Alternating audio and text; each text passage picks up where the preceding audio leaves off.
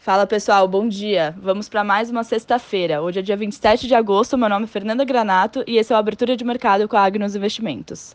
Hoje os futuros americanos amanhecem alta e na semana o Dow Jones soma alta de 0,3, o S&P sobe 0,6 e Nasdaq 1,6. Finalmente chegou o dia tão esperado. Às 11 horas ouviremos a fala de Powell, presidente do Banco Central Americano, sobre o cronograma de redução de compra de títulos. Desde a primeira onda, o governo injetava 120 bilhões por mês para dar um suporte para a demanda global, em um dos cenários de maior tensão no mercado, medida que não é mais necessária com a recuperação na economia. No cenário internacional, tivemos mais regras do governo chinês para controlar o poder das empresas de internet e no mercado asiático, bolsas tiveram desempenhos mistos hoje. Na Europa, o índice Stoxx Europe, que reúne ações das 600 empresas referente a 17 países europeus, seguiu estável, com destaque para os setores de recursos básicos, mas pesando para a viagem e lazer.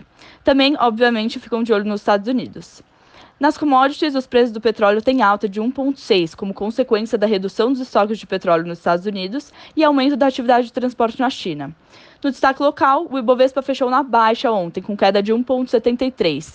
Pela manhã, tivemos dados de emprego acima do esperado, mas depois a bolsa acabou seguindo o mercado internacional.